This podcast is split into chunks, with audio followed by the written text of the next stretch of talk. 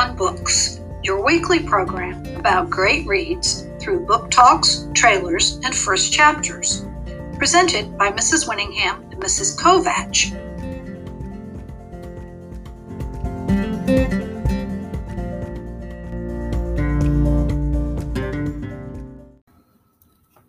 Hi, this is Mrs. Kovach. Today I'm going to be reading from Chapter 1 in the book Dread Nation by Justina Ireland. The back of the book says, Jane McKeene was born 2 days before the dead began walking the battlefields of Gettysburg, Pennsylvania during the Civil War, derailing the war between the states and changing the nation forever. In this new America, safety for all depends on the work of a few, and laws like the Native and Black Education Act require certain children attend combat schools to learn to put down the walking dead.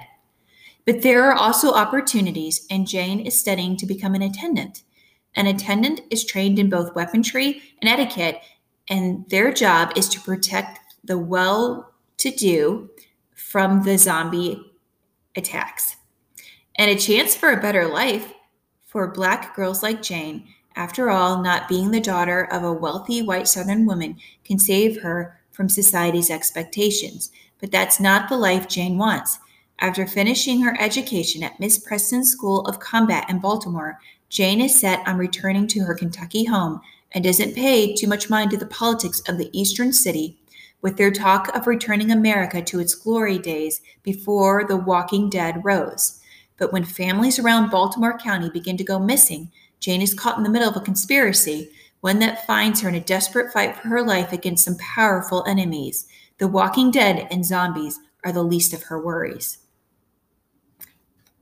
Chapter 1, in which I am found lacking. All right, ladies, we shall try again. Sides up on my count.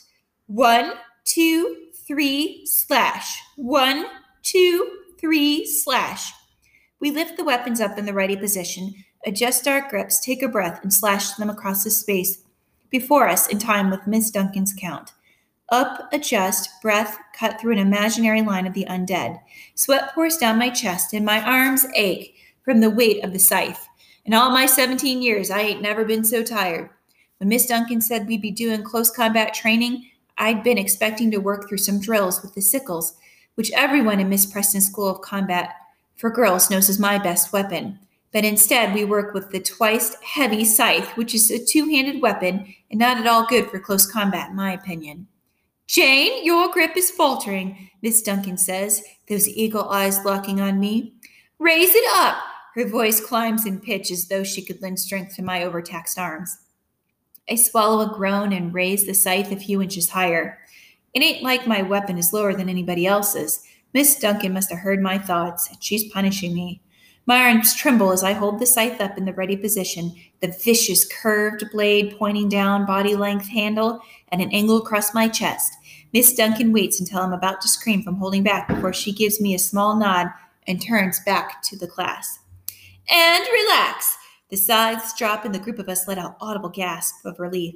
I shake out my arms one after another, willing the burn to go away. Next to me, Big Sue catches my eye. She ain't human, she mutters, talking about Miss Duncan. I nod. No, Miss Duncan ain't human, because there's no way a normal woman, and a white woman at that, could survive 10 years in the army hunting down zombies. I can just imagine how that went. The other soldiers fought over themselves to lay down their jackets every time Miss Duncan needed to cross a puddle. No, I can't believe a woman could maintain her virtue and serve honorably with the troops out west. So while I do believe Miss Duncan's a fine instructor, I do not believe she's human. All right, again, sides up. I lift my weapon, focusing on Miss Duncan, trying to decide if she indeed is human or not. And on my count, 1, 2, 3, slash, as we go through the moments and the movements for what has got to be the 100 times God honest truth, I watch Miss Duncan carefully walk around us, just out of range of our 1, 2, 3 slashing. Today, her brown hair is pulled into what my mama would have called a messy knot at the back of her head. She wears a prim, high-collared dress of moss green cotton, perfect for the warm weather we're having. Her skirts are a little higher than a real lady would wear, mid-calf, just like the rest of us. Modesty leggings underneath. The shorter length of the skirt is supposed to let us kick zombies easy-like and not trip us up if we need to run. I slashed that scythe across the empty air until my arms felt like overcooked green beans, limp and wobbly. A glance towards the observation pavilion at the edge of practice grounds reveals while we're being worked so hard. A couple of white women in fashionably dressed dresses stand under the awning of the pavilion. A white wooden structure covered in wisteria erected specifically for the comfort of these fine ladies that sometimes visit Miss Preston's looking to engage an attendant. An attendant's job is simple. Keep her charge from being killed by the walking dead. It's a task easier said than done. Sue, I whisper. Yeah? Who's those white ladies over there? She glances towards the pavilion and grunts. Don't know, but those dresses are from this season, so they must be somebody important. Well, at least now I know why Miss Duncan is determined to make our arms fall off. We ain't seen finery like that around here in a fair while. Sue grunts again, which this time I take as an agreement. Finally, the evening bell rings and Miss Duncan turns towards the main building. That's all for today, ladies. Before you go, I have a treat.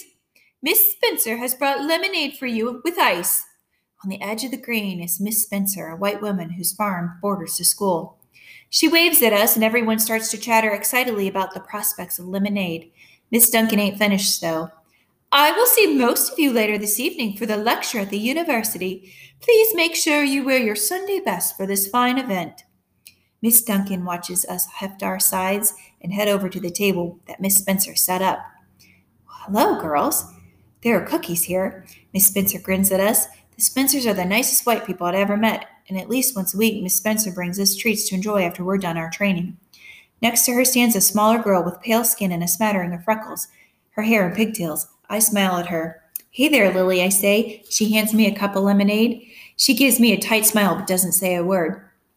Once upon a time, I used to keep an eye on Lily for her brother, but that's our secret.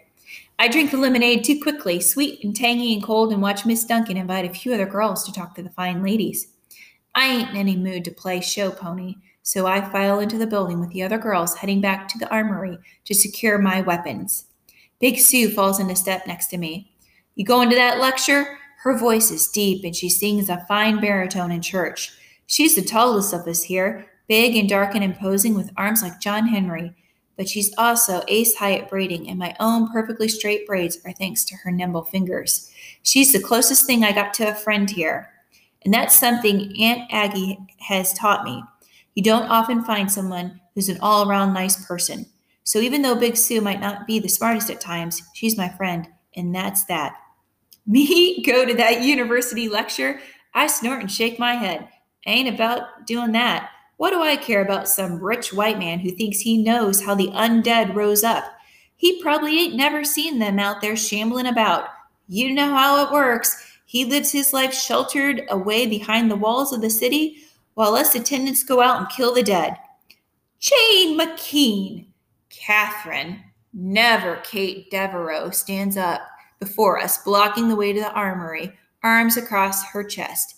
She's one of those girls that makes you question the school's admission policy and criteria. She's the prettiest girl at Miss Preston's, and I figure that's a good enough reason to hate her.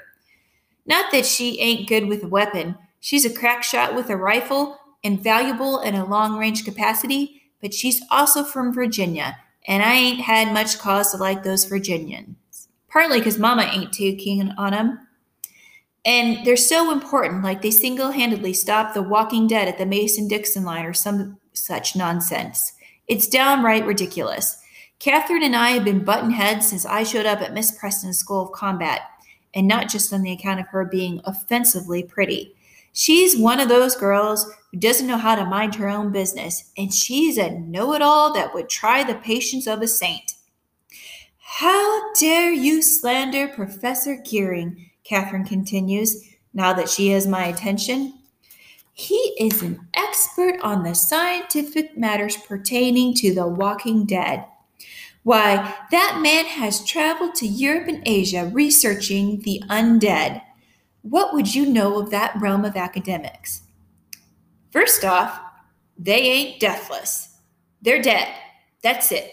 Just because they happen to run around terrorizing the countryside doesn't make them anything but the walking corpses that they are.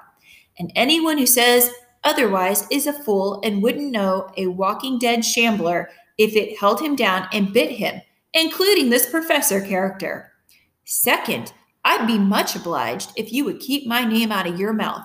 The last thing I want is you sullying it with your silliness. I make to push past her, my scythe still in an awkward weight in my hand, but she blocks me once again. Big Sue frowns down at me and Catherine. What's it matter? If he's wrong, then he's wrong. All this arguing is a waste of time, especially since you're going to make me late for supper. She shoulders past Catherine, who puts her hand on her hips and huffs a little. Professor Gearing is a brilliant man. Miss Anderson says that the paper says he's going to cure the walking dead and end the undead plague. The two of you should attend his lecture. Your homespun wisdom can only get you so far. I snort. Ever since Baltimore and a handful of other major cities were certified walking dead, shambler-free more than a year ago, the government has turned its attention to finding a cure for the undead. You ask me, that's a luxury we ain't earned yet. I have tangled with enough walking dead shamblers to know that there ain't no such thing as a shambler-free world, while just one of those drooling corpses is still walking about. But according to the experts, there hasn't been a major attack within the city limits or even in the country at large since before the last Rising Day. And I've heard enough political speeches to know that letting rich white city folk think that they've made even a small part of America safe again is a better stump speech than telling them that we're still in trouble 5 years after the army stopped fighting the walking dead. But I don't say another word to Catherine. I just walk right past her into the armory.